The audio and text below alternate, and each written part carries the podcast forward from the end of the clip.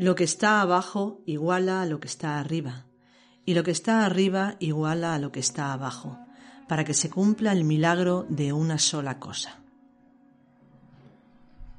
Palabras atribuidas al legendario Hermes Trimegisto, esta figura arquetípica, a caballo entre el mito y la realidad quizá, no se sabe, y palabras que nos están indicando que tanto lo que sucede en el macrocosmos también sucede en el microcosmos, en el ser humano.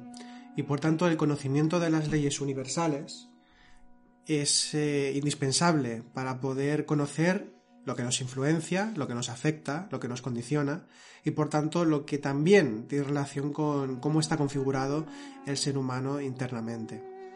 Y es el tema del que vamos a hablar hoy. Esta semana el programa lo vamos a dedicar a hablar de las leyes universales desde una visión sobre todo muy enfocada en la tradición hermética y vamos a ver esas leyes universales de las más importantes porque son muchas, vamos a hablar de, algunas de ellas que consideramos importantes eh, para comprender eh, en, qué, cuáles son eh, esas leyes que nos, que nos afectan a la hora de movernos en la vida, de vivir, de, de ser. Mi nombre es Álvaro González. Y mi nombre es Ángeles Soto. Y os damos la bienvenida a Sendero a la Nada, un programa dedicado a la espiritualidad, a la psicología del autoconocimiento, el hermetismo, la simbología y, en definitiva, a todos aquellos temas eh, que traten sobre las cuestiones del espíritu. Antes de comenzar, eh, os comentamos que eh, os agradecemos todas vuestras suscripciones. Ya estamos cerca de los 7.000 suscritos en este poco más de año y medio que llevamos con el programa, así que muchísimas gracias. Y también comentaros eh, que eh, si queréis apoyar este podcast, ya que no tenemos patrocinadores ni, ni, ni, nada, ni publicistas, ni nada de esto que, que nos que nos ayuden a mantener el programa, pues si queréis apoyarnos con un euro con cincuenta al mes, podéis hacerlo clicando en la pestaña de apoyar y muy agradecidos eh, de, que, de que lo hagáis eh, porque así de esta manera pues nos ayudáis a mantenerlo. Y por cierto, agradecer que eh, a las personas ya que nos estáis apoyando, pues eh, muchísimas gracias por hacerlo. Y de hecho, eh, por esto, por este motivo, ya, que estáis apoyándonos, pues vamos a, crear algunos contenidos exclusivos para las personas que nos estáis apoyando. Y ya os iremos informando durante los próximos, los próximos días. Bien, pues dicho esto, vamos a comenzar con el programa. Bien, leyes universales. Cuando hablamos de leyes universales, es muy importante eh, que mm, eh, tengamos en cuenta de que estamos hablando de conceptos muy concretos. Es decir, que eh, tenemos que saber qué significa ley a nivel hermético eh, y también qué significa incluso universal, aunque, aunque sea una palabra que todos conocemos igual que la palabra ley. Pero cuando estamos hablando en el ámbito de lo espiritual, estamos hablando de, lenguaje de escuela, que se puede decir, de una dialéctica que se ha utilizado durante mucho tiempo, pero generalmente suele ser eh, en un contexto muy determinado y por tanto no es exactamente el mismo, eh, el mismo concepto, el, mismo significado que se suele usar coloquial o socialmente. Entonces, por eso, para, para comenzar, Ángeles, eh, ¿qué, definirías como ley?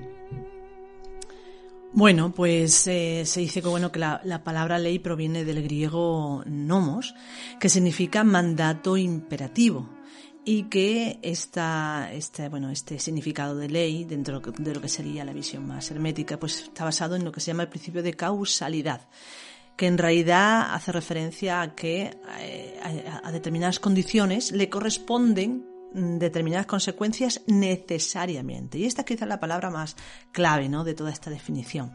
Que lo que diferencia a, una ley natural, a una ley divina o a una ley eh, universal que podemos decir, es su carácter de necesidad. Dicho de otra manera, que no puede dejar de existir, no puede dejar de ser de esa forma, a diferencia de lo que podemos entender por las leyes humanas, que sí pueden ser o no ser.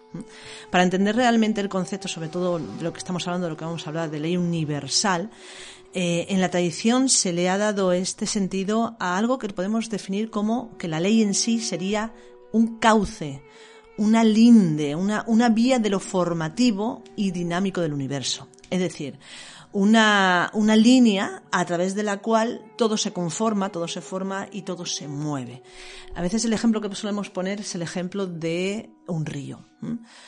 Un río es lo que se manifiesta, el agua eh, eh, moviéndose en un sentido, eh, bueno, pues para llegar de un, de un punto determinado a, otro punto determinado, ¿no? Pero ese agua no se, no, no se mueve por cualquier sitio. Un río tiene un cauce o un lecho. El cauce o el lecho del río sería esa ley, es decir, según sea el cauce, según las curvas que haga, lo ancho o lo estrecho que sea, lo profundo o lo, o lo superficial que sea, así va a permitir mm, pasar la cantidad de agua determinada y así va ser el río.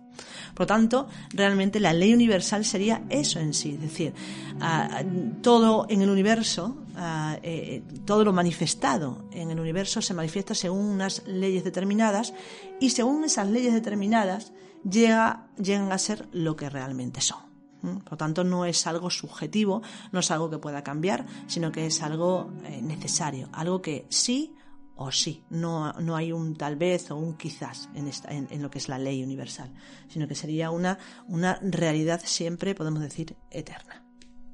Muy bien. De hecho, se puede contraponer, ¿no? Eh, eh, para poder entenderlo mejor, eh, lo que es una, una ley divina, una ley universal, con lo que es la ley humana.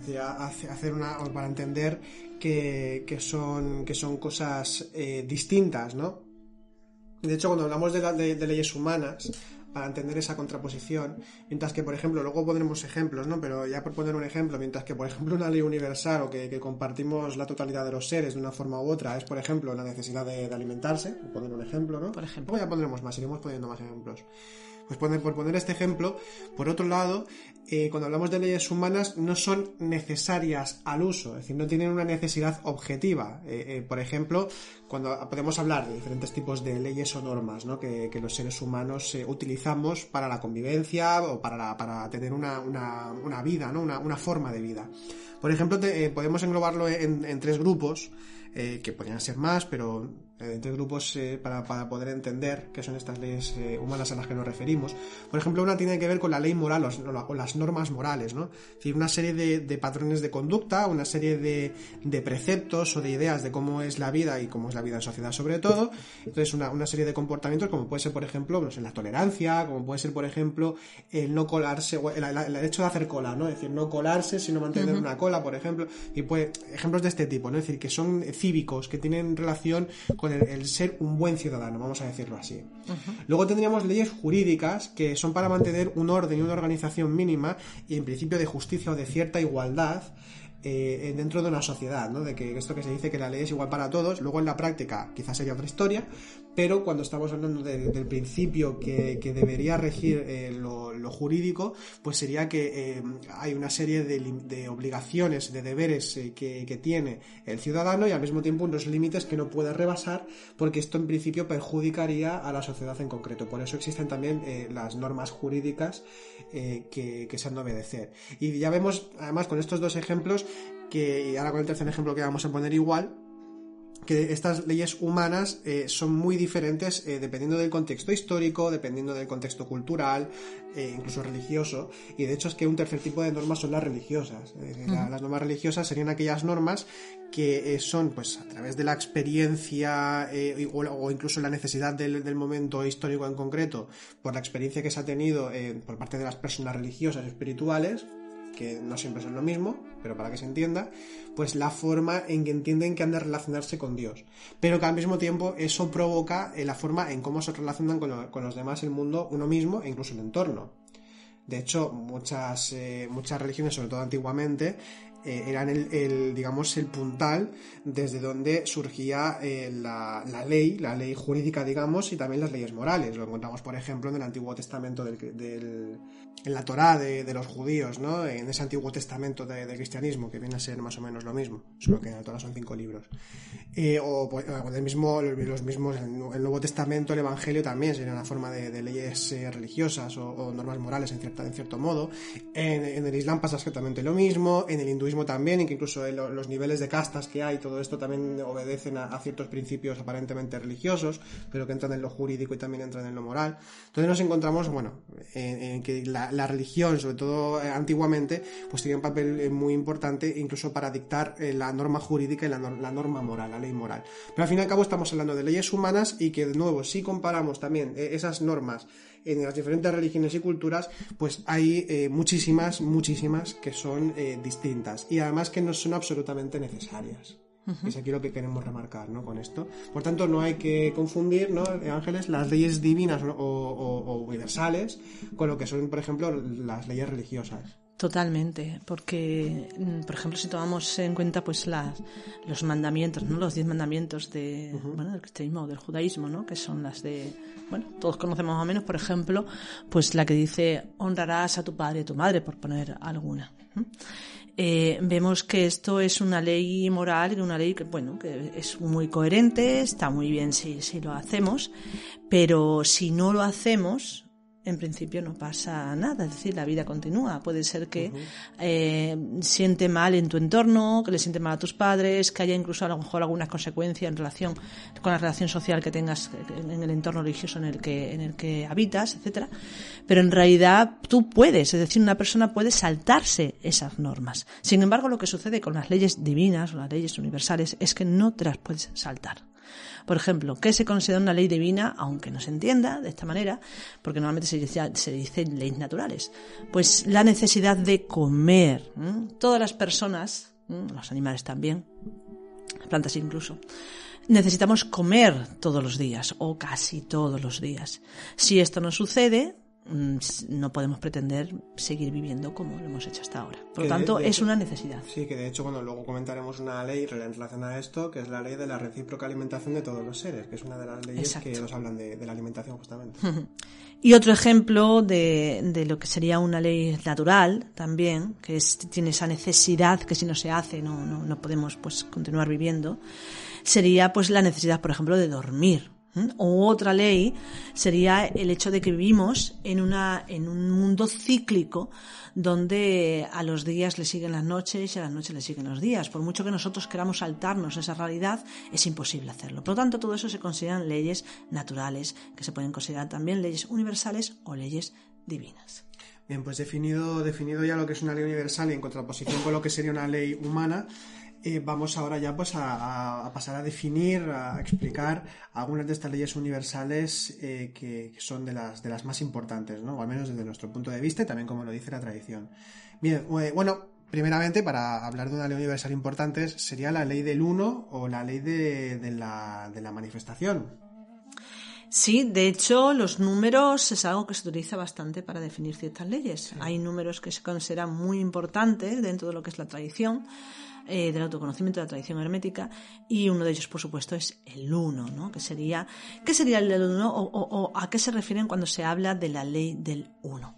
Pues la ley del uno es nada más y nada menos que la ley de la manifestación, o dicho de otra manera, lo que se llama en sí la voluntad del absoluto. Es decir, gracias a esa ley o esa, a esa necesidad, podemos decir así, de existir, de crear, de, de, de expandirse en lo que sería la creación, mm, esa necesidad de, digamos de lo, de lo, divino, es lo que se ha llamado pues eh, la ley del uno, lo que se ha llamado pues esa voluntad del absoluto, que no es algo que se da en un tiempo o, en un momento determinado en, el universo, en la existencia, sino que es algo que se da constantemente, la necesidad de la manifestación. Se le puede llamar también de otra manera. A la ley del uno se llama el gran sí, la gran expansión, e, e, esa, esa existencia, podemos decir la existencia de todo, que es simplemente ese ser, ese manifestarse, ese expandirse. Eso sería, a grandes rasgos, lo que sería esa voluntad del absoluto o la llamada ley del uno. ¿Se podría considerar también como ley creativa o ley del amor universal? ¿Tendría relación con esto? Tendría relación, pero la ley del amor sería otra cosa, porque la ley del amor no es la ley de la expansión, la ley del amor es la ley de la conservación. La que permite unificar eh, eh, opuestos de alguna manera. Eso sería la ley del amor, que traería un poquito más en relación a lo que sería la siguiente ley, que sería la ley del 3. La ley de 3 se podría decir que sería la siguiente ley. Cuando hay una expansión, cuando se, da la ley de la manifestación o la ley del 1, de esa voluntad ¿no? que de, lo absoluto que, que ya se da para expandirse, entonces es cuando empiezan a aparecer eh, la, aparece la creación, aparecen las creaciones diferentes. Y esto se da con tres, a, través de tres principios que eh, son los que marcan la, aparición, la creación de cualquier cosa. Ahora vamos a poner un par de ejemplos. Por ejemplo, hablando de una forma, digamos, abstracta o más eh, matemática o pura, diríamos que hay tres principios que permiten la creación, que sería el principio masculino, el principio femenino, y un principio que los unifica, que permite esa creación, que sería el principio neutro. Entonces, eh, serían estos tres principios, o positivo, negativo, neutro, también sería eh, eh, la forma de entenderlo. Digamos que el elemento neutro, que suena a un poco extraño, porque generalmente solemos pensar en términos dualistas, ¿no? Es decir, por ejemplo, pues esto, positivo, negativo, masculino, femenino, pero todo está conectado, todo está interpenetrado, todo, todo se, relaciona de alguna manera, y precisamente ese elemento neutro es el elemento que permite el unirse, ¿no? la unificación. Poniendo algunos ejemplos muy mundanos. Por ejemplo, eh, cuando nosotros vamos a comprar, eh, nosotros somos, digamos, la parte activa de la compra porque vamos al lugar a adquirir un producto. Por ejemplo, pues, a comprar pan. Vamos a comprar pan. Entonces, eh, la parte, digamos, receptiva, la parte que. y la parte que, da ese pan, si es el vendedor, sería la parte, eh, digamos, eh, femenina o, negativa, entendido en este, en este sentido, ¿no? pero claro, para que se pueda dar esa transacción, para que yo pueda llevarme ese pan, tiene que haber un elemento de conexión, un elemento de intercambio, que en este caso sería el dinero, el elemento neutro. Otro ejemplo sería eh, pues cuando hay una cuando, cuando hay unión sexual para, para, que se tengan hijos, pues está evidentemente el, el, principio masculino y femenino. Cuando hay esa unificación que se podría ser o la, o la tensión sexual o el amor que se profesan para que puedan unirse. Esto es otro ejemplo. Luego también tenemos la composición del átomo. Tenemos, por ejemplo, el electrón, el neutrón y el protón. El, protón es lo que unifica eh, al, perdón, al revés. El neutrón es lo que unifica al protón y al electrón para que sea átomo y se forme la materia o esté formada la materia. Al menos en lo que es la física clásica, que ahora están con la física cuántica y se habla de otras cosas, pero al menos un principio básico de la materia a un nivel más palpable sí que funciona de esta manera. Eh, luego también tenemos, bueno, el entender, por ejemplo, la espiritualidad. Es decir, hay un anhelo espiritual, es decir, sería como un principio masculino o positivo, que tiene una, tensión hacia lo divino, y lo divino está, digamos, entre comillas, a la espera, porque no demanda nada, sino simplemente está. Entonces sería como un principio muy femenino, ¿no? La divinidad más en pasivo. ese sentido más pasivo. Entonces está, eh, digamos, a la espera. Pero, ¿cuál es ese nexo de unión para que se pueda unificar todo ello? Bueno, en el sentido en que lo entendemos, podría ser, por ejemplo, un sistema de conocimiento que permita el poder trabajar sobre sí mismo para poder allegarse a lo divino. Entonces tenemos aquí otra vez la ley de tres. De hecho, muchas veces, sin entrar en obsesiones, eh, el reflexionar sobre la ley de tres, sobre cosas que nos pueden suceder en la vida o, cosas relacionadas con nuestro trabajo interior, eh, esto podría eh, ayudarnos a comprender mejor ciertas cosas de nuestra propia vida, ¿no? Pensar en Trinidad y no en dualidad. De hecho, esto nos lo enseñan ya las tradiciones. Exactamente. por ejemplo, tenemos la Trinidad cristiana, eh, tenemos también perdón, eh, tenemos también, por ejemplo, eh, la trisqueta o el triskel que implican los principios de creación dentro de, la cultura celta, también nórdica en parte. luego también tenemos esa trinidad dentro del hinduismo, como puede ser la Trimurti, Brahma, Vishnu y Shiva. También hay Shiva, Shiva Brahma y también Shakti, sería otro, tipo de, de Trimurti, de Trinidad y es que se encuentra en todas partes. Por ejemplo, una muy clásica sería la del yin yang, que el yin, yang está unido, no están solos, no están apartados eh, uno del otro, sino que se unifican, con lo, cual sería realmente esa trinidad sería yin yang tao, que es la unificación que permite que todo se manifieste. Entonces, la ley de tres es la ley de, eh, de, la creación. Y hay otra ley que, la, que siempre la acompaña, que es otra de las, de las principales, eh, que es la ley de siete, o también conocida como ley de octavas. Eh, cuando hablamos de la ley de 7 estamos hablando si la ley de 3 crea, la ley de 7 ordena. Es decir, es, la ley de la organización. ¿Por qué se llama la ley de 7? Bueno, uno de los motivos es, es que todo el ser humano, en casi toda tradición también, en casi toda cultura, el 7 siempre tiene un papel como muy preponderante, ¿no? por ejemplo, tenemos los 7 días de la semana, los 7 colores del arco iris, tenemos las 7 notas musicales, que de hecho eh, dentro de la tradición cristiana esotérica eh, tiene, tiene mucha, mucha repercusión, es muy importante, eh, las notas musicales referido a lo esotérico. luego también nos encontramos con, con, los chakras, y si nos ponemos a, escudriñar un poquito, sacaremos pues muchos más principios elementales de muchas cosas de nuestra vida, tanto espiritual como más mundana, que tienen referencia con el 7. Eh, cuando hablamos de la ley de 7, eh, vamos a dejar una imagen en la comunidad, eh, en la comunidad de nuestro podcast, para que podáis ver la imagen, en la que hay un, como un gráfico de, cómo sería esa ley de 7. Mira, la ley de 7 está hablando de, de, la, de, la, organización de las cosas y de, y de su dirección hacia, hacia lo caótico si no se mueve. Me explico. Esto es un ejemplo que además pones siempre tú ángeles y es, muy, muy útil, ¿no? muy, muy, ah, muy gráfico. Eh, si nosotros eh, queremos dejar que una mesa se ensucie o coja polvo, pues simplemente no hay que hacer nada. La dejas, entonces la mesa cogerá polvo y ya está pero eh, para poder, eh, para poder mm, limpiarla o si la queremos limpia requiere de un esfuerzo.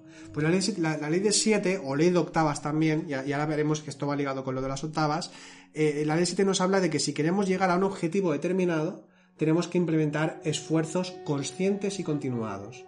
Si nosotros, por ejemplo, me voy a basar básicamente en el trabajo interior, porque es lo que nos interesa en este podcast y en lo que hacemos nosotros, a lo que nos dedicamos nosotros, fundamentalmente, eh, eh, pero esto se puede aplicar en cualquier plano de la vida, en el oficio, con la familia, cualquier proyecto de vida. incluso podemos hablar de países y de imperios. La ley de 7 está muy marcada por eso. Digamos que nosotros, cuando, cuando vamos a emprender eh, el camino espiritual, pues tenemos lo espiritual, empezamos a conocer un sistema de conocimiento, una serie de prácticas y de ideas que nos permiten allegarnos y experimentar lo espiritual, entonces que comenzamos ese camino iniciático que se da en diferentes grados. Entonces, eh, si nosotros tenemos una continuidad, si somos pacientes, si somos constantes, que también son leyes universales en este sentido, a nivel de virtudes, entonces eh, vamos a, pasar, digamos, de, si imaginamos una escalera espiral que va ascendiendo, pues eh, pasaremos de un escalón a otro o de un piso al otro, si tenemos una continuidad en nuestro trabajo interior. Pero sucede que si nosotros no somos constantes con nuestro trabajo interior, sin darnos cuenta, en la gran mayoría de veces, va a haber una pequeña desviación y vamos a empezar a dirigirnos hacia otro lugar, que generalmente va a ser el contrario de lo que habíamos emprendido en un momento. En un principio no nos, no nos damos cuenta, eh, por falta de visión, pero poco a poco lo que vamos a hacer es ir hacia el lado contrario. En lugar de ir hacia lo espiritual, vamos a ir hacia, de nuevo hacia lo más mundano, hacia lo más, hacia lo más eh, eh, pues, horizontal, ¿no? Como, como solemos decir. Entonces, sucede que estamos haciendo todo lo contrario, aunque estemos pensando que no, que seguimos en el, en el camino espiritual y que estamos trabajando interiormente.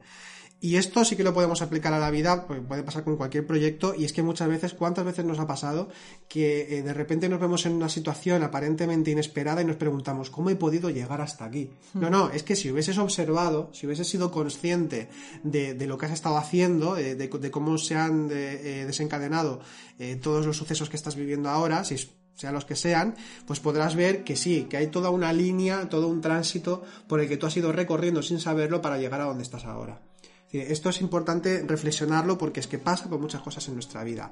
Pero si nosotros nos damos cuenta a tiempo, en lugar de, bajar un escalón eh, eh, de, esa escalera iniciática o de esa escalera de vida, de, bajar un escalón, porque no nos hemos dado cuenta, eh, lo que podemos hacer es darnos cuenta y, emprender de nuevo ese trabajo interior para poder subir una. Por eso se llama ley de octavas, ¿no? Igual que las octavas musicales, que son como diferentes gradaciones que van, digamos, hacia lo más agudo o hacia lo más grave pero aquí en, el camino iniciático sucede igual. De ir hacia lo más sutil, pues son diferentes escaleras. Y esto se puede entender como una espiral. Entonces la ley de 7 nos está hablando de la ley de la organización en este sentido, del esfuerzo que implica la organización y que si no hacemos nada nos va hacia, va hacia la entropía o hacia incluso la destrucción. Podría ir hacia la muerte. Entonces esta ley nos habla realmente de, es una ley de, para parar o, de alguna manera... Mm, sí, parar eh, lo que sería el, caos, ¿no? Sí. Es la ley del orden. Sí. Luego ya lo, comentaremos con, otras leyes que tienen relación con la imperfección y con el equilibrio. Eh, pero veremos que eh, eh, justamente, aunque en un sistema organizado, en un sistema de vida, el, caos ya, ya, forma parte de ello, igualmente lo consciente siempre tiende hacia el orden. Por eso se, conoce, se, llama cosmos al cosmos, que significa orden, organización, en contraposición con la entropía o con el caos. Pero sí es cierto, es decir, esta ley nos, nos, está indicando que si nosotros tenemos una continuidad de trabajo en cualquier empresa, tendemos entonces hacia el orden, la organización, la armonía. ¿Y esta ley no tiene que ver también con el tiempo? Eh, también, sí, tiene que ver con el tiempo y con el, y con el movimiento. También tiene relación con ello, claro, porque todo, eh, todo es, eh, nace, se mueve, todo se transforma o cambia y luego muere, que también es otra transformación. Pero sí es cierto, también nos está hablando de eso, ¿no? De que todo tiene un proceso de crecimiento y luego de decrecimiento, de nacimiento y de muerte.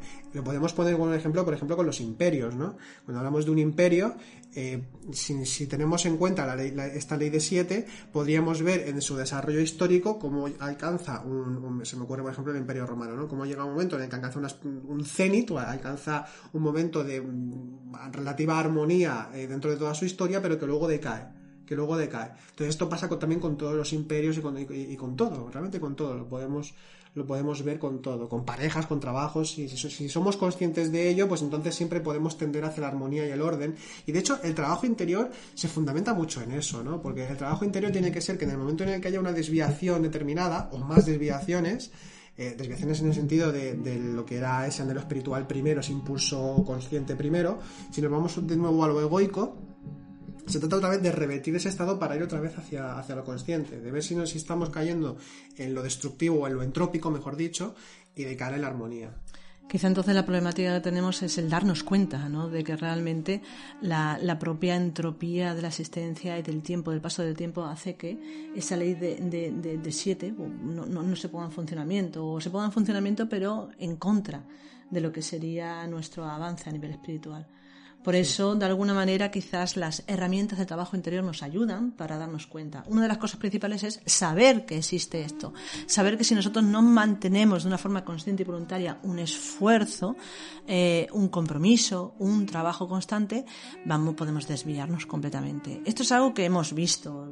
Yo con, bueno, con el tiempo que llevo en esto, pues he visto realmente eh, cómo eh, se empieza con muchísima fuerza en todo este camino pero con el paso del tiempo esa fuerza va decayendo, va decayendo, y si no hay una revalorización, si no hay un nuevo impulso, si no hay una búsqueda constante, he visto muchas veces como las personas que, que de alguna manera estaban muy, muy comprometidas con un conocimiento hacia el despertar, se iban rebotadas y, eh, bueno, renegando completamente de, de, ese camino que antes para ellos pues era lo más importante. Y esto es muy típico y es muy habitual precisamente por esta ley por y por eso tan importante herramientas como lo que llamamos la transvaloración, es decir, volver una y otra vez a revisar nuestros valores, volver una y otra vez a revisar qué es lo que estamos haciendo en nuestro camino, si realmente estamos de alguna manera, eh, bueno, siguiendo la voz del ser o hemos acomodado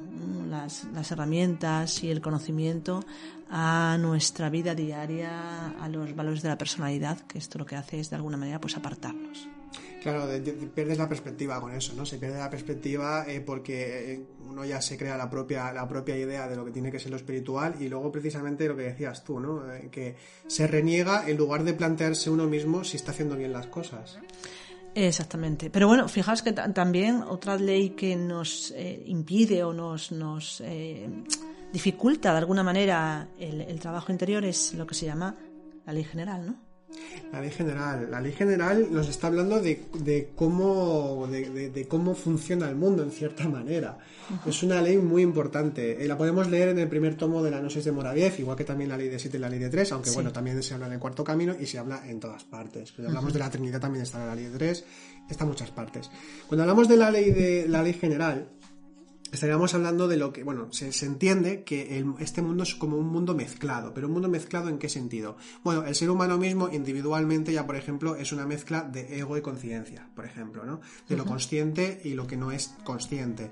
Y además, dentro de lo que no es consciente hay muchísimas eh, características, es decir, todos esos eh, egos, todos esos aspectos de la falsa personalidad que, también configuran lo que somos psicológicamente, ¿no? Que estamos aquí para trabajarlo, para, para transformarlo. Entonces, eh, la ley general nos está hablando también que a nivel, digamos, eh, de sociedad, incluso a nivel de mundo, eh, también se encuentra todo mezclado. ¿En qué sentido? Pues que hay un tipo de influencias que son unas influencias que, que van dirigidas hacia hacia, la, hacia el mantenimiento de lo que es eh, la sociedad en sí misma, hacia la, procreación, hacia la continuidad de la especie en su sentido quizá más instintivo, más de, la continuidad de las especies, animales incluso, pero me, refiero sobre todo al plano humano. Entonces, todo ese tipo de, influencias, como puede ser, por ejemplo, la, necesidad misma de, tener que alimentarse, la necesidad de, los padres para cuidar a sus hijos, necesidades que se, que se tienen. La vida orgánica. La vida orgánica, el trabajo mismo incluso, de ciertas normas más eh, sociales o necesidades. Sostenimiento de una sociedad o de un sistema. Exactamente, exactamente, sí. Eh, entendiendo que todos somos como una célula de ese gran sistema, ¿no? Que pueda ser una sociedad o incluso el planeta entero, ¿no? Esto ya serían otro, otro tipo de, cosas que ya tocaremos en, otro, en, otros, en otros podcasts porque son temas por sí mismos. Pero lo que sí podemos decir de la, de la ley general en este sentido, pues que son todas ese tipo de influencias. Es una ley divina, una ley universal igualmente. No quiere decir que es una ley ni mucho menos demoníaca. Pero estamos hablando de todo aquello que no tiene relación con lo espiritual, sino con el mantenimiento del sistema eh, no estamos hablando, cuidado, no estamos hablando de nada de conspiranoia ni nada de, este tipo, no, no, imaginemos esto, simplemente son leyes naturales, leyes que se dan para que continúe la especie, continúen las especies. Eh, entonces, este tipo de la vida, la, vida, la vida orgánica sobre la Tierra, ¿no? Entonces, eh, este tipo de influencias se, llaman influencias A. Influencias A. Pero hay otro tipo de influencias que ya entro con otra ley universal porque no se puede explicar una sin la otra, que son para aquellos que eh, tienen anhelo espiritual, que tienen una búsqueda seria. Sería la contraria de las influencias. La contraria de las influencias A, y de la ley general. Eh, y eh, también vamos a, dejar un gráfico también. En, comunidad vamos a dejar un gráfico que explica lo que, lo que estamos definiendo ahora. Pues como comentaba, es una ley contraria a la ley general, se llama ley general porque es para todos y, mm. de alguna forma pues todos la, arrastramos o, estamos dentro de esa vorágine de la vida. Y que muchas de ellas son necesarias para la propia subsistencia. Absolutamente, absolutamente. Como por ejemplo las que hemos comentado antes, la necesidad de tener que dormir o tener que comer. O tener que relacionarnos pues eh, en comunidad. Por ejemplo. Entonces, pues todo esto forma las, esas influencias A. Pero eh, hay otro tipo de influencias, otro tipo de ley, que sería las influencias B, que son influencias espirituales, que son externas, digamos, a esa vida mundana, a esa vida horizontal, y eh, el que absorbe esas influencias B, ese conocimiento espiritual, ese conocimiento puramente espiritual, eh, pues entonces eh, puede empezar a sumergirse en otra ley, en lugar de estar dentro de bucear dentro de la ley general, para sumergirse en lo que se conoce como la ley de excepción, que es una ley en la cual uno, con su trabajo interior, poco a poco va saliéndose de la ley general. Y además incluso se nos avisa, dentro de, tradicionalmente se nos, avisa, se nos avisa de que no es cuestión de cambiar el mundo, de intentar cambiar el mundo porque es un imposible, es como el Quijote contra los molinos de viento, no, se puede vencer eso. el, trabajo interior no tiene relación con intentar cambiar el mundo, con intentar cambiar el sistema. La ley general es lo que es, con todo su devenir, suceda lo que suceda. Todo juicio que hagamos de ello es un juicio moral y un juicio muy personalista en este sentido, ¿no? Entonces, eh, eh, apartándonos de eso, cuando empezamos a trabajar internamente, en esta ley de excepción se llama ley de excepción porque nos salimos de eso.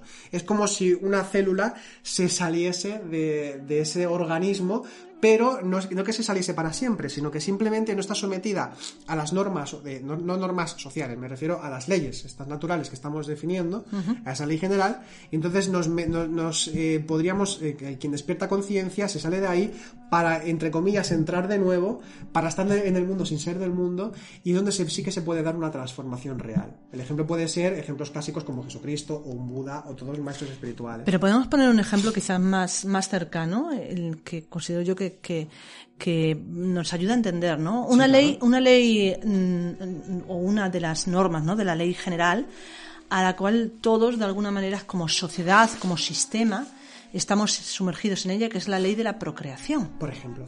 La ley de la procreación, es decir, si queremos realmente seguir subsistiendo como especie, tenemos que tener hijos, tenemos que procrear. Pero sin embargo, eh, cuando uno se atiene a la ley de excepción, puede escapar de ciertas leyes de la ley de excepción, como por ejemplo la necesidad de procrear. Es decir, tener hijos se convierte realmente en algo que podemos decidir, sí o no. Así como, por ejemplo, comer o, dormir. No es tan fácil salirse de, eso y no sabemos ni siquiera si se puede salir. Hay quien dice que sí, ¿no? De estos grandes maestros iluminados que ni siquiera comen, bueno, pues no lo sé.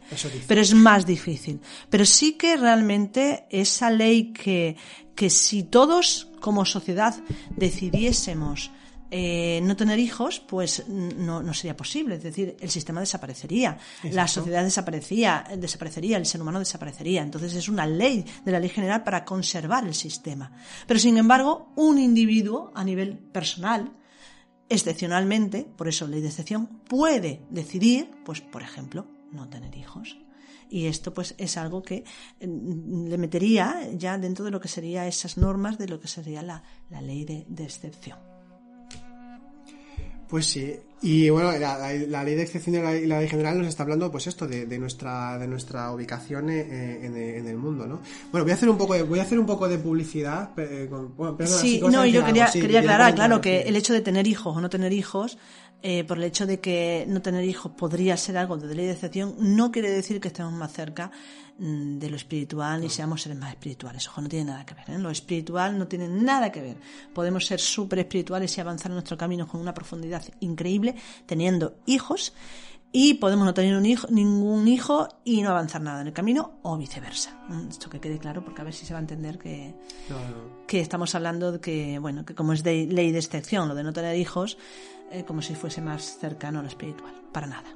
Voy a hacer una pequeña publicidad de, eh, de un pequeño librito eh, que, que, escribí el año pasado, creo que fue, ¿no? Sí, el de la atención consciente. Sí. Sí, hay, hay un librito que podéis encontrar, os dejaré luego el enlace en, en, el, en la descripción de, del podcast. El, el, libro se titula La atención consciente, pero el primer capítulo, aunque sí que hablo de la atención consciente, en el primer capítulo, eh, pues hablo de esta ley general de excepción y de este tipo de influencias y desgrano, eh, eh, pues más en profundidad cómo funciona esta, esta ley. Lo digo porque quizá también leído, pues se pueda entender mejor y se pueda repasar, ¿no? Luego os dejo el enlace por si lo queréis adquirir. Bien, pues eh, dicho esto, eh, con la ley de excepción se puede entender también que a veces se dice de una forma quizá un tanto tanto irónica, un poco en medio en broma, eh, que el trabajo interior consiste en ir contra natura.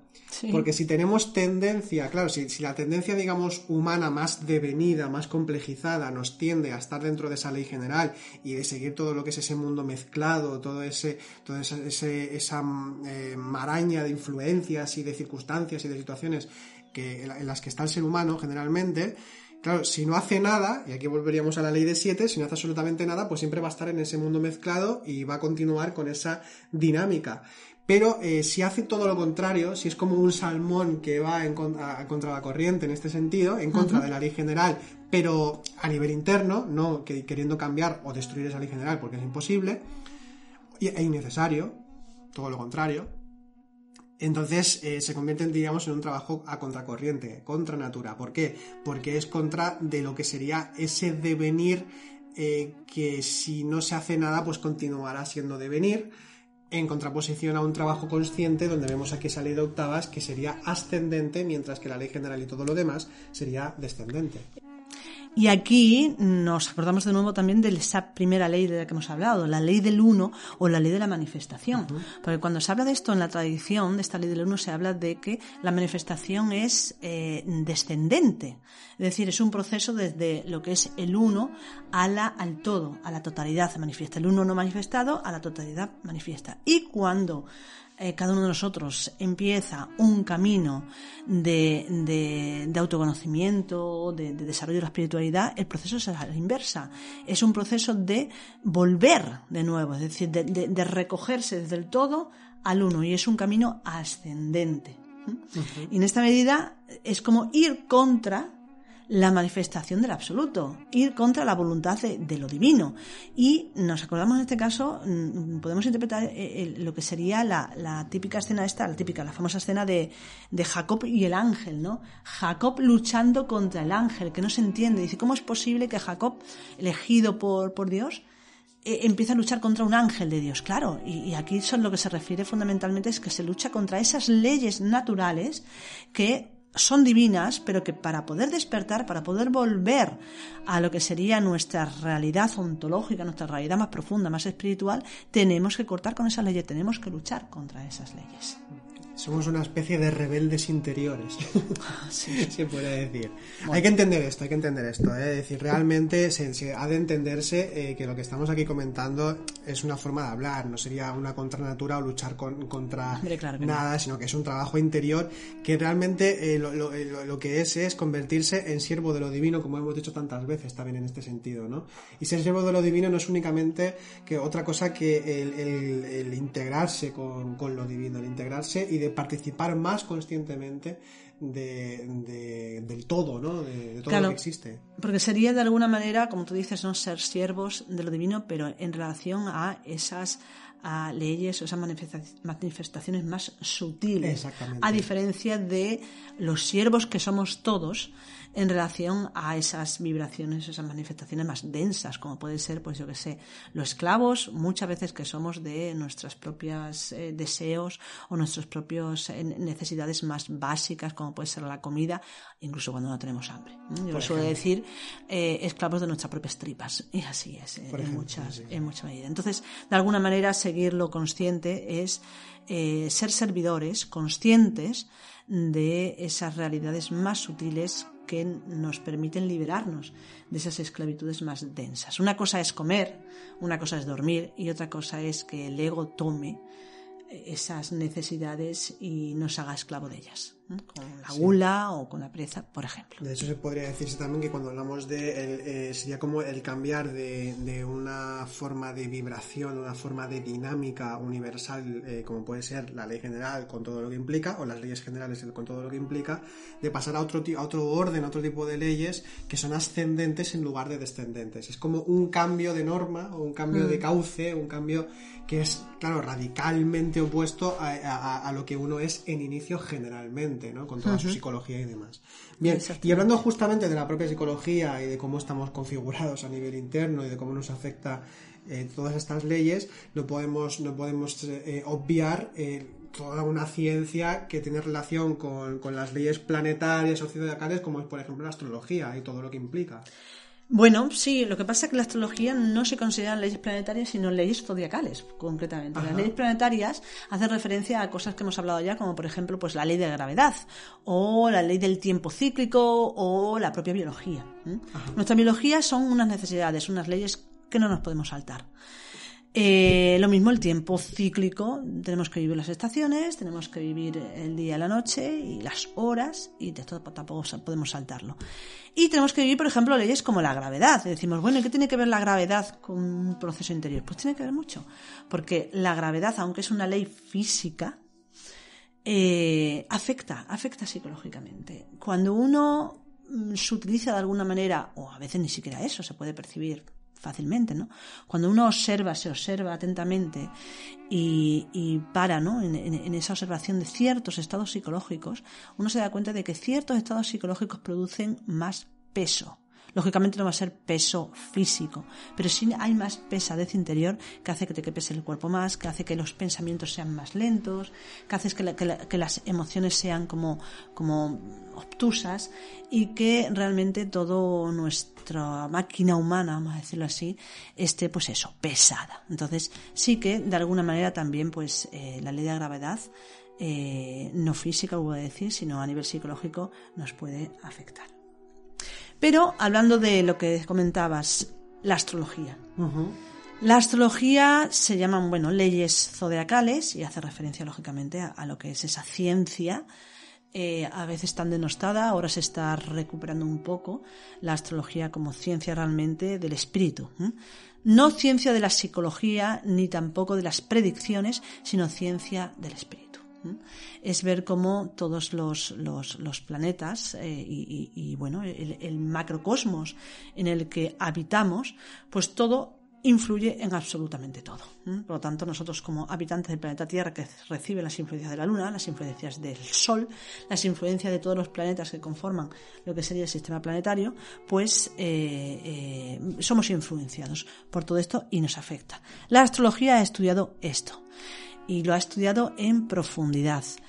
Y eh, bueno, si nos están escuchando algún astrólogo sabrá claramente que, es así, que todo nos influencia. Pero eso sí, no a nivel de yo he nacido en tal fecha y entonces soy tal signo o soy tal cual signo. Bueno, esto nos puede influenciar en cierta medida, pero lo que más influencia es esa estructura que se llama la carta natal o carta astral donde se ve la posición de todos los planetas eh, en el momento en, que nacimos y cómo realmente esa, esa influencia, esa fuerza, esas energías que existían en ese momento crean una impronta en nuestro interior que nos va a afectar más o menos en el desarrollo de nuestra propia vida. Y digo más o menos porque como bien saben los astrólogos, hay aspectos que afectan más, aspectos que afectan menos y luego también va a depender muchísimo de la vida de cada persona.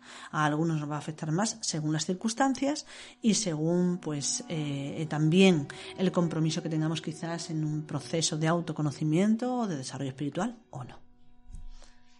Muy bien.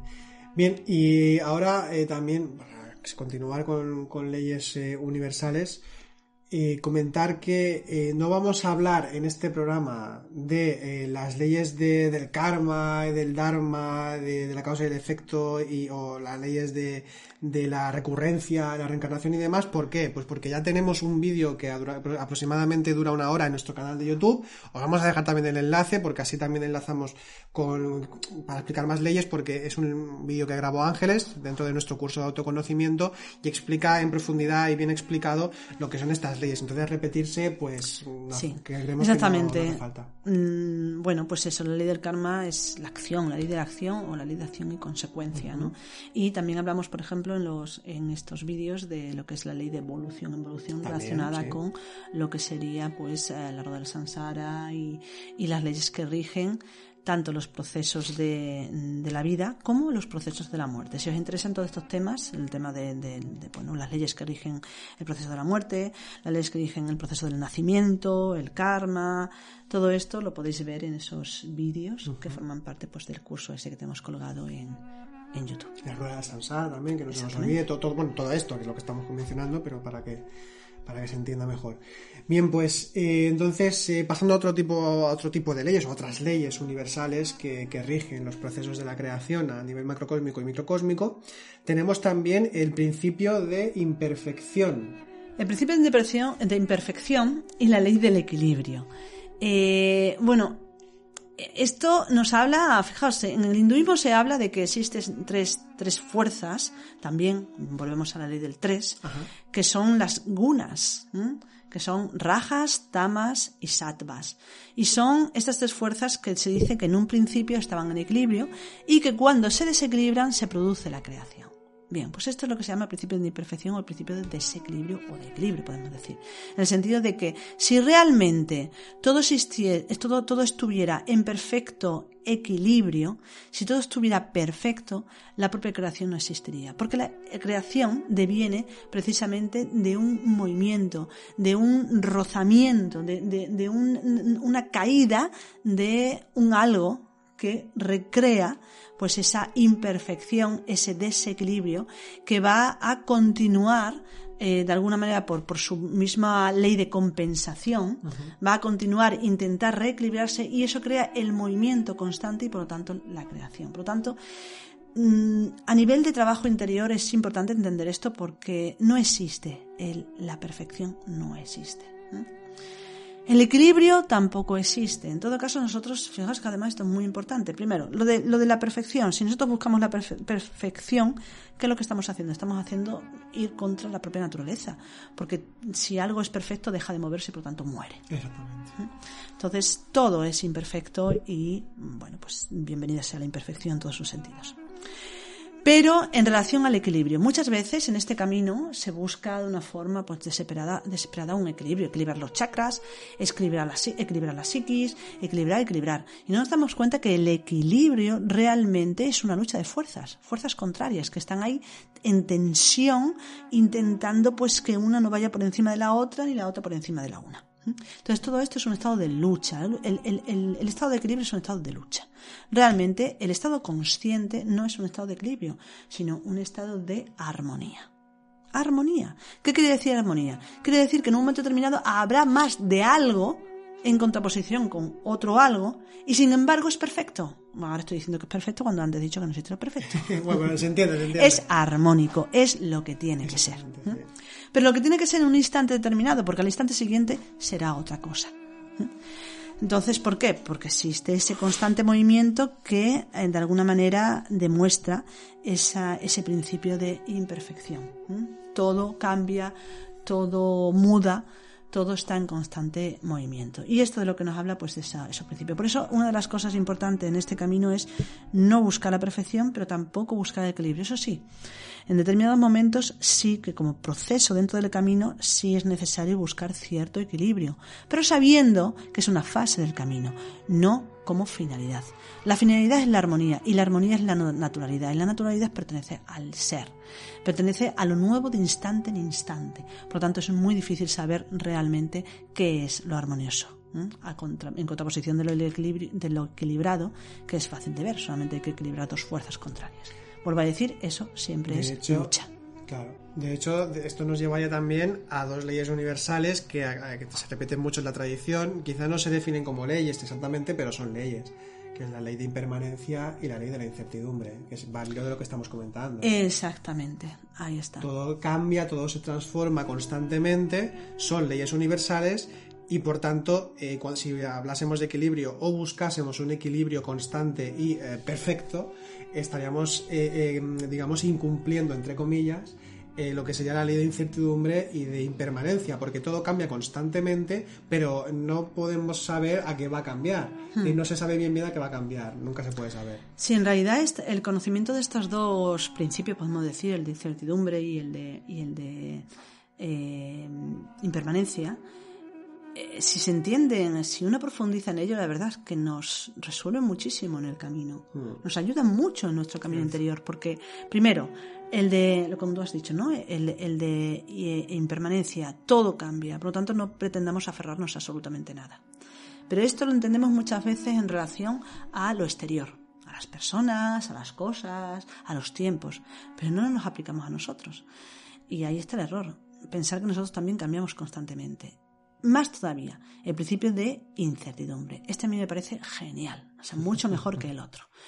El darnos cuenta de que no vamos a saber nunca nada de cierto y de seguro durante mucho tiempo.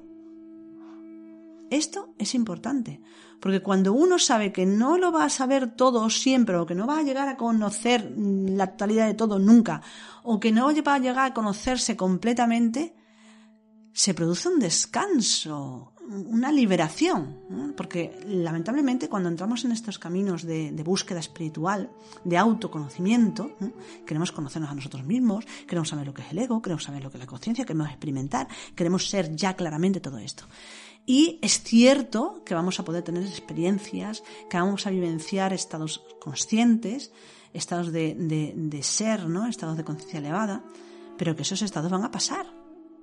Y que luego no vas a saber muy bien qué es lo que has vivido, no vas a entender la mitad de lo que has vivido, que te va a llevar tiempo comprender y que luego después lo más alucinante y lo que a mí me parece más maravilloso de todo, y es que cuando comprendes algo te sirve en un momento determinado, pero pasa el tiempo y resulta que lo que has comprendido te das cuenta de que no te sirve para nada, que necesitas otra comprensión.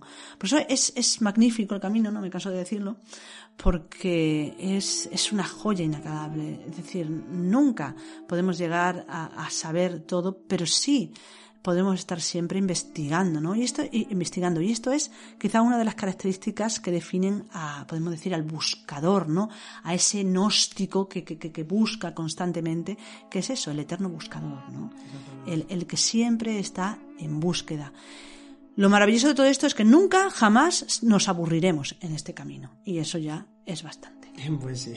Por lo demás, no vamos a saber gran cosa. Pero bueno. Pero bueno, pero... Hay un autor, ¿no? Hay un autor que habla de esto, creo que lo hemos dicho ya, Edgar Morin. Sí. Que es el que dice: Navegamos eh, en un océano de incertidumbres eh, saltando entre archipiélagos, entre archipiélagos y archipiélagos de certeza. Esos archipiélagos los tenemos de vez en cuando, claro, podemos saber que de que acabe este podcast, pues quizás cenamos. Bien, muy bien. Eso puede ser una certeza. Tampoco del todo, porque quizás no. Pero cabe, la, posibilidad. la posibilidad. Pero más allá de eso, quizás no, no, no. En, relación al abstracto, a lo espiritual, es más esa incertidumbre que te, que te atrapa y que te arrastra y que, que te hace vivir Vuelvo a decir, en mi caso, y creo que en muchas más personas cuando se entiende esto, en, un estado de mayor libertad, mayor plenitud y mayor felicidad. Desde luego. Eh, por cierto, comentar una cosa, porque quizá haya personas que hayan leído eh, libros que hablan de leyes universales, o por ejemplo del, hermetismo en principio, como puede ser por ejemplo el Kibalión. ¿por qué no estamos mencionando el Kibalión eh, para las personas que a lo mejor se estén esperando en algún momento que hablemos del Kibalión? Bien, pues eh, por una razón muy sencilla, porque es un libro que, que realmente no nos aporta nada de nuevo que ya no nos hayan hablado antes las tradiciones.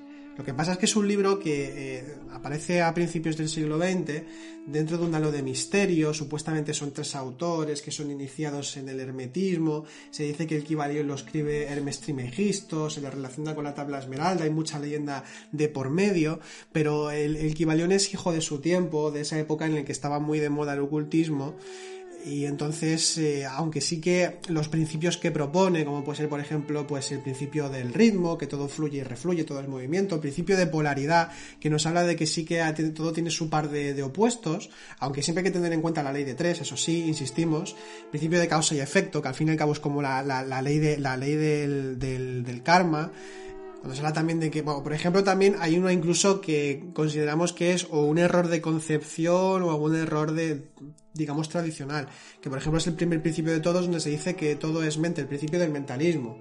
Vamos a ver, Em, cuando se habla de mente dentro de la tradición y dentro de la concepción incluso griega, estamos hablando del nous, estamos hablando de, la, de, lo que se puede llamar la mente universal, que sí que habla un poco de esos principios, pero es que en el libro del Kibalión, si lo leemos, también lo relaciona a veces incluso con los poderes psíquicos, mm. con telepatía, o, pero al mismo tiempo lo quiere, lo quiere poner con el principio espiritual, porque también lo, traducen como espíritu, pero consideramos que quizás es un error de concepción cuando, de cuando se escribe ese mismo libro, porque cuando hablamos de mente, de que todo es mente, no es que sea nuestra mente como psicología, como mi pensamiento, que es como se relaciona coloquialmente. Ponemos otra vez con lo que hablamos, hablábamos del lenguaje de escuela. Cuando se habla de mente, se está hablando del nous, se está hablando de, de realmente el principio más espiritual de todos, que trasciende cualquier psicología, que trasciende cualquier poder que se quiera adquirir y que esto otra vez volvemos, insistimos en que el Kibalión es hijo de su tiempo, está dentro de la está dentro de, la, de, lo, que, de lo que es la, la tradición del ocultismo. Pero sí que, bueno, que si se entiende como mente universal o como incluso en el budismo o en algunas tradiciones dentro del hinduismo, como ese principio universal que puede ser la mente, como algo formativo o algo creativo en este sentido, en cierta forma sí, pero consideramos que ahí mezclan un poco una concepción más, más eh, intelectual o más occidental de lo que es la mente eh, como se entiende actualmente con lo que sería ese principio espiritual. Es una opinión nuestra y, y por eso que consideramos que ya, de hecho, en cierta forma, con todo lo que hemos explicado hasta ahora, eh, ya se está hablando de todas esas leyes que, propone el Kibalión, ¿no? Que no es que sean incorrectas, cuidado, sino que todas están bien, pero por eso no lo hemos mencionado, ¿vale? Bien, pues he hecho este paréntesis que considerábamos necesario para que se puedan, que se, para que se entienda por qué no hemos hablado de eso cuando estamos hablando de leyes herméticas, pasamos a otra ley que es eh, la, ley de, eh, de la balanza o de los actos correctos que es una ley que se relaciona bastante con lo que sería la ley, lo que se entiende por la ley de causa y efecto, la ley del karma, ¿no?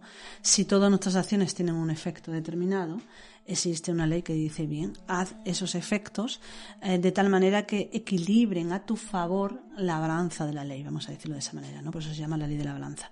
Y esto está en todas las tradiciones, quizá lo más conocido es eh, este recto pensar, esto sentir, esto obrar del cristianismo, y por otro lado, pues el octuple sendero de los budistas, donde se nos habla de qué acciones correctas o rectas, entre comillas, debemos hacer para de alguna manera equilibrar la balanza de las acciones a nuestro favor. Y eso sería pues la ley de la balanza. Que también sería lo que se conoce como karma yoga, ¿no? Totalmente. Karma yoga o el yoga de la acción. Exactamente. Acciones correctas para que haya unas consecuencias eh, deseadas, ¿no? Vale. Y otra ley que antes hemos mencionado así de pasada, la ley de la recíproca alimentación de todos los seres, una, es muy larga esta ley del título. Hmm. La ley de la recíproca alimentación de todos los seres. Sí. Sí, bueno, esto nos habla de una realidad que vivimos. Vivimos en un ecosistema. En el ecosistema se entiende, ¿no? Un ecosistema que si cuando falta una, una especie, todo se desequilibra y todo, pues, eh, está caótico, ¿no? Entonces, esto se entiende, esta ley, eh, esto mismo, pero a nivel macrocósmico todo cosmos mayor sostiene a cosmos inferiores dentro de sí mismo. Eh, entonces todos se alimentan de todos. El mayor alimenta al menor, el menor alimenta al mayor. Entonces esto es lo que se refiere, que todo, todo en el universo es conciencia, todo en el universo es de alguna manera también energía y materia y por lo tanto eh, todo necesita alimentarse de todo se puede entender, por ejemplo, en, que hablaríamos en cierta forma también de una especie de ley de la generación, que por, por cierto en equivalión también sale. pero ¿en qué sentido? Bueno, podemos pensar en los cinco elementos de, la, tradición china, de la medicina china. Sí. La medicina tradicional china. Exactamente. Eh, que se habla, se habla de, cinco elementos y que estos cinco elementos, eh, uno eh, produce al otro y el inmediatamente siguiente que produce al otro elimina al anterior. Entonces eh, se, entiende, se entiende de esta forma, ¿no? Por poner un ejemplo dentro de la medicina china, eh, que por cierto este conjunto se conoce como Buxing. Eh, pues en este conjunto veríamos, por ejemplo, que la madera crea el fuego, genera al fuego, el fuego genera a la tierra. Las cenizas. Las cenizas.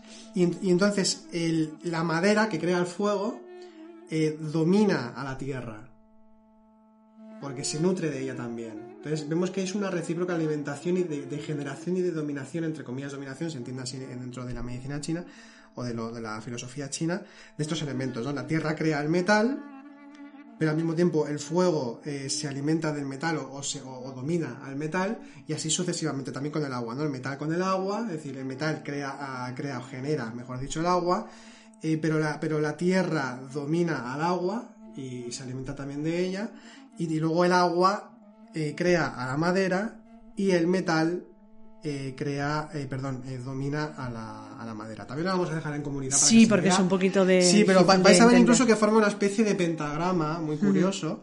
Pero es muy interesante este pequeño gráfico para entender en este sentido de que esos cinco elementos dentro de, dentro de la filosofía china, de la medicina china, que se entiende que son los elementos generadores de todo lo que existe, pues que están hablando de una recíproca, recíproca eh, alimentación. alimentación. y generación constante ¿no? de todas las cosas. Y en otra eh, ley, para ya ir terminando, que sería como otra vez eh, un conjunto o dos leyes que se contraponen entre ellas, pero al mismo tiempo generan algo, que es la ley de realización y la ley de autorrealización. Exactamente, que más que leyes para poder entender realmente lo que lo que implica realmente un, proceso de autoconocimiento y un compromiso de alguna manera con hacia hacia el despertar, ¿no? La ley de realización implica que, bueno, lo que nos da la vida, lo que lo que la vida normal vivida socialmente, familiarmente, profesionalmente nos va a dar, que es una realización, nos podemos realizar a nivel profesional, a nivel familiar, a nivel social con determinados logros. Pero la ley de autorrealización es otra cosa. La ley de autorización implica que uno por sí mismo debe de lograr algo que la vida no te va a dar si no realizas un esfuerzo y no realizas también un, compromiso determinado, que es el camino hacia el despertar. El despertar no te lo va a dar la vida. El despertar no lo da la evolución, el despertar no lo traen los tiempos. El tiempo te trae la generación, el tiempo te trae eh, eh, el, bueno, el crecimiento y el decrecimiento, la vida y la muerte. Pero la autorrealización, el despertar, es algo que eh, tenemos que decidirlo nosotros por nosotros mismos y debe ser una, una decisión sostenida en el tiempo y apoyada en un trabajo constante con constancia, con paciencia y sobre todo con confianza no solamente en el camino, sino también en, el ser. Como dicen los budistas, cuando toman refugio, ¿no? esas tres líneas, ¿no? Eh, las tres joyas. Las tres joyas, que son el Buda, eh, la Sangha. es el grupo. Y el Dharma. En ese sentido sería el Buda, en el sentido del ser, nuestro propio ser interior, esa divinidad a la cual queremos acercarnos. La Sangha, que sería esa interrelación con aquellos eh, hermanos de camino, con aquellas personas con las que compartimos, que es necesario, es necesario para poder realmente ayudarnos eh, con el conocimiento que vamos extrayendo entre todos y sobre todo de aquellos hermanos mayores, entre comillas, que han ido antes que nosotros, que nos han dejado pues todo ese conocimiento al cual en la actualidad podemos acudir, ¿no? Los textos sagrados los textos de los clásicos de cada tradición. Y por último, lo que sería el Dharma, que es el conocimiento, el camino, es decir, esa, por un lado esas enseñanzas que nos van a permitir acercarnos a una verdadera autorrealización y por otro lado ese compromiso que cada uno de nosotros debe realizar para que ese camino tenga en nosotros un fruto real. Muy bien. Bien, pues ya hemos hablado de, algunas eh, leyes universales eh, que, nos están hablando, nos están eh, indicando cómo nos influyen en nuestra propia vida y también de, cómo podemos comprender muchas facetas de nuestra, de nuestra propia existencia y de cómo también sumergirse en esas leyes más espirituales para, para nuestro trabajo interior. Hay muchísimas leyes más, hay infinidad de leyes. Eh, que tienen sus propios matices, sus propias, digamos, sus propias dinámicas, eh, pero bueno, hemos, tocado las que nos han parecido muy importantes eh, dentro, de, dentro de lo que son nuestros propios estudios a nivel de trabajo interior, ¿no? entonces, considerábamos que estas eran pues las más interesantes de comentar. Bien, pues dicho esto, terminamos el, tema principal del podcast de esta semana y ahora vamos a pasar a la sección de recomendaciones literarias.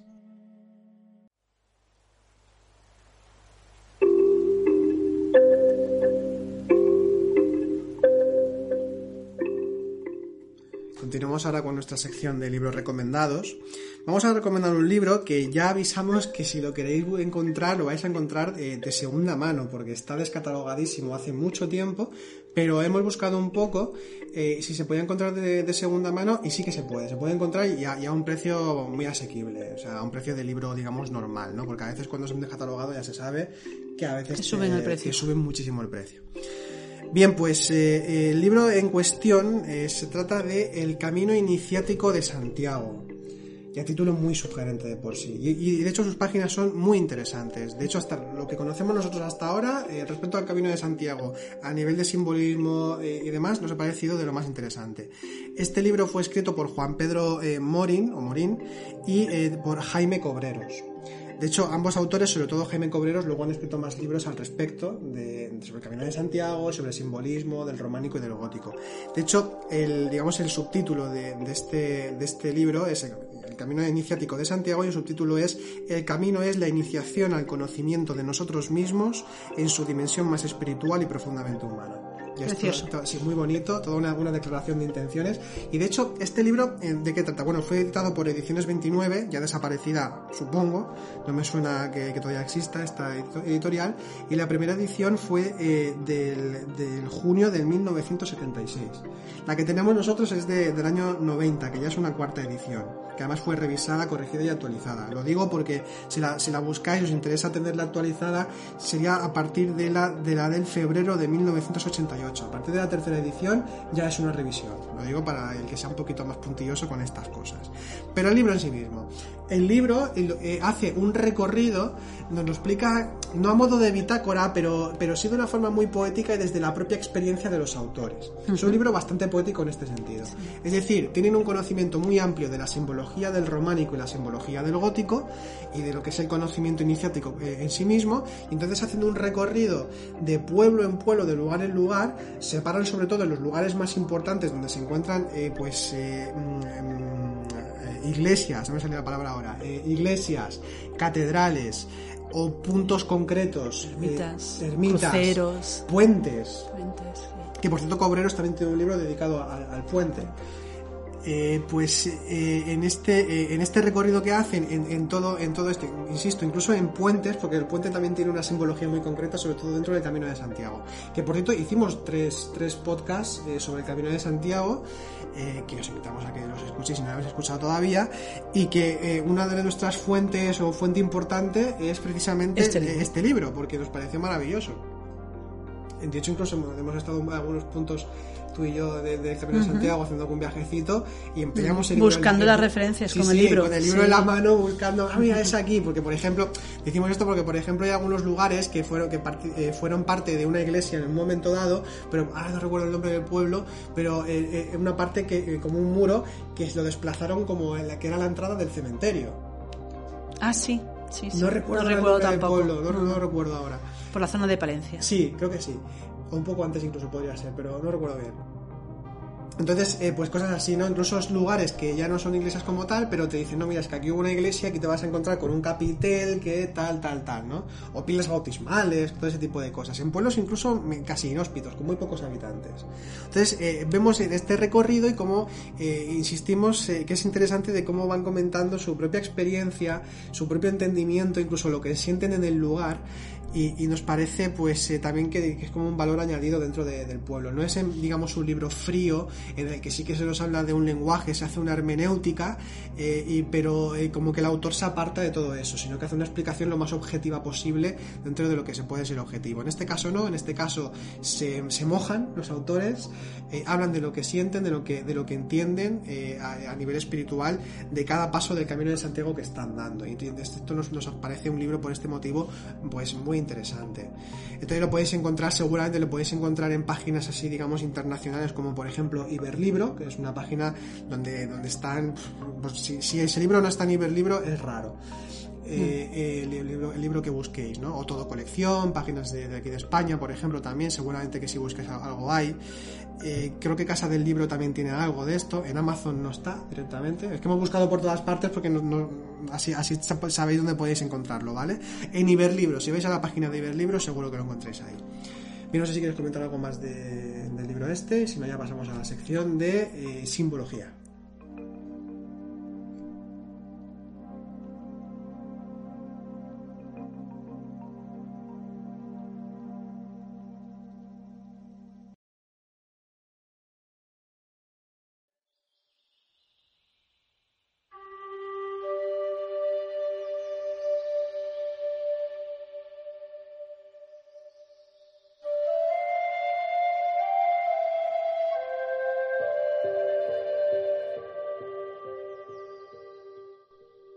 Bien, pues continuamos con la sección de, simbología, ya para terminar el podcast de esta semana. Y ya que hemos hablado de leyes universales y hemos hablado también de, un poquito de, Camino de Santiago, de un libro relacionado con el Camino de Santiago, pues eh, queremos tocar un símbolo que tiene relación con la ley, al menos es como se representa a veces, ¿no? Eh, que tiene que ver con la ley y que también aparece en el Camino de Santiago, que es lo que vamos también a ver un poquito ahora. Y me estoy refiriendo a la figura, al símbolo del león. ¿Qué nos puedes decir, Ángeles, sobre el león? Exactamente, león. Bueno, eh, todos los animales tienen un simbolismo extraordinario, muchos de ellos con doble, doble sentido o a veces triple, ¿no? en el sentido positivo en el sentido negativo. Empezamos con el león, precisamente porque, en relación a los animales, ¿no? porque bueno, el tema de las leyes y además el tema del Camino de Santiago, pues como ha dicho Álvaro, está relacionado bastante con el león. El león representa la ley, cuando uno, por ejemplo, sueña con él eh, o tiene alguna percepción de, a nivel simbólico ¿no? de, un león, hace referencia a la ley. De hecho, lo vemos que en la entrada de las cortes, no solamente aquí en España, sino en otros lugares, eh, siempre hay dos leones, eh, de alguna manera, pues mm, vigilando de quién entra ¿no? Mm. en, ese lugar. Porque, vuelvo a decir, es símbolo de la ley, la justicia, y símbolo también de la realeza. Por eso, por ejemplo, a Jesús se le representa a veces como, como si fuera un león, en el sentido de, de que sería, pues, eh, se, le, se, representa como Jesús, eh, eh, el Cristo Rey y Cristo Juez. Y Cristo Rey y Cristo Juez, sobre todo Cristo Juez, es a veces como un león. Por eso muchas veces en el románico, en el gótico, en la antigüedad, se enterraba a los nobles o incluso a los obispos y tal, y a sus pies se ponían muchas veces, o incluso sosteniendo lo que era el, sarcófago, ¿no? Eh, a los leones. Los leones, sobre todo, no solamente representando lo que sería lo divino, sino sobre todo la ley de todo esto. Y hecho, de hecho, eh, el león eh, tiene, bueno, pues tiene el, sentido de, la fuerza también, ¿no? Y también de esa serenidad que da esa fuerza de saberse el rey, de alguna manera, de, de, la creación dentro de lo que serían los, los, animales, ¿no? Sería el rey de todos los animales. Y el rey del zodíaco también. Vemos que es uno de los animales que se representa en el zodíaco y es, de alguna manera, el, el más fuerte, ¿no? El, el, signo de fuego con más, con más presencia. En relación al Camino de Santiago es muy interesante porque el Camino de Santiago retoma de algunos eh, símbolos mm, mucho más antiguos que, que, sería pues los dos leones que aparecen en, el antiguo Egipto eh, uno mm, dándose la espalda uno, uno al otro y encima de esos lomos la representación del sol naciente. Y habla realmente, el león aquí tendría el sentido de ciclo, ¿no? de, lo cíclico, de, de, ese sol que nace y que vuelve a nacer. Entonces los dos leones miran hacia oriente y hacia occidente, por donde sale el sol y por donde se pone, se pone el sol.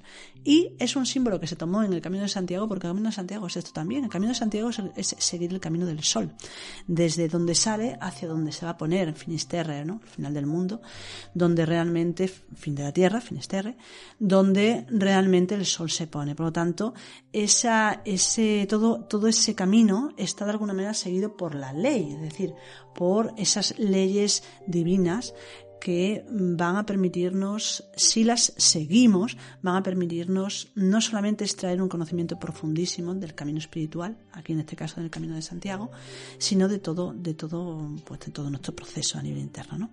Los vemos, por ejemplo, representados en una de las, de las ciudades donde se inicia prácticamente el camino, que es Jaca. En Jaca, en, en la catedral de Jaca, encontramos pues precisamente a una representación en, la, portada de dos leones que están eh, guardando de alguna manera y mirando hacia lo que sería un crismón de, de, de ocho, ocho rayos que, bueno, pues representaría ese camino, ese inicio del camino eh, por el que hay que avanzar. Y además hay unas, unas, eh, unas transcripciones en ese crismón que lo decimos, lo leemos en el, en los podcasts que hablamos del Camino de Santiago, donde habla realmente de que hay que seguir pues, las indicaciones de, de lo espiritual, de las leyes del camino, si realmente queremos avanzar en él.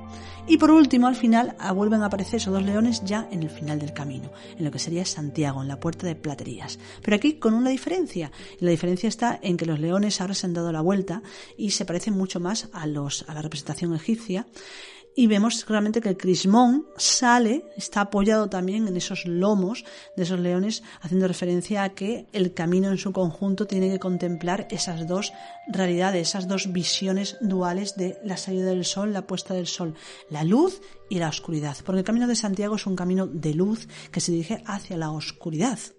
Y esto puede parecer extraño, pero de alguna manera es ese camino físico, ah, físico o macrocósmico que hace, macrocósmico que hace el sol desde la luz, desde su nacimiento hacia la oscuridad supuesta. Y precisamente nosotros, como seres humanos, hacemos ese mismo camino, pero internamente se produce lo contrario. Decíamos antes cuando hablábamos de salir de la manifestación, que es descendente y que nuestro proceso de despertar es ascendente, aquí sucede lo mismo. El proceso del camino del, camino del sol es descendente desde que sale hasta que se pone y sin embargo nosotros partimos de la oscuridad, iluminados por ese sol exterior, pero partimos de la oscuridad desde un conocimiento y se supone que cuando llegamos al final del camino conocemos, hemos llegado a adquirir esa luz en nuestro interior por ese conocimiento. Y eso, todo eso regido por las leyes representadas por el león.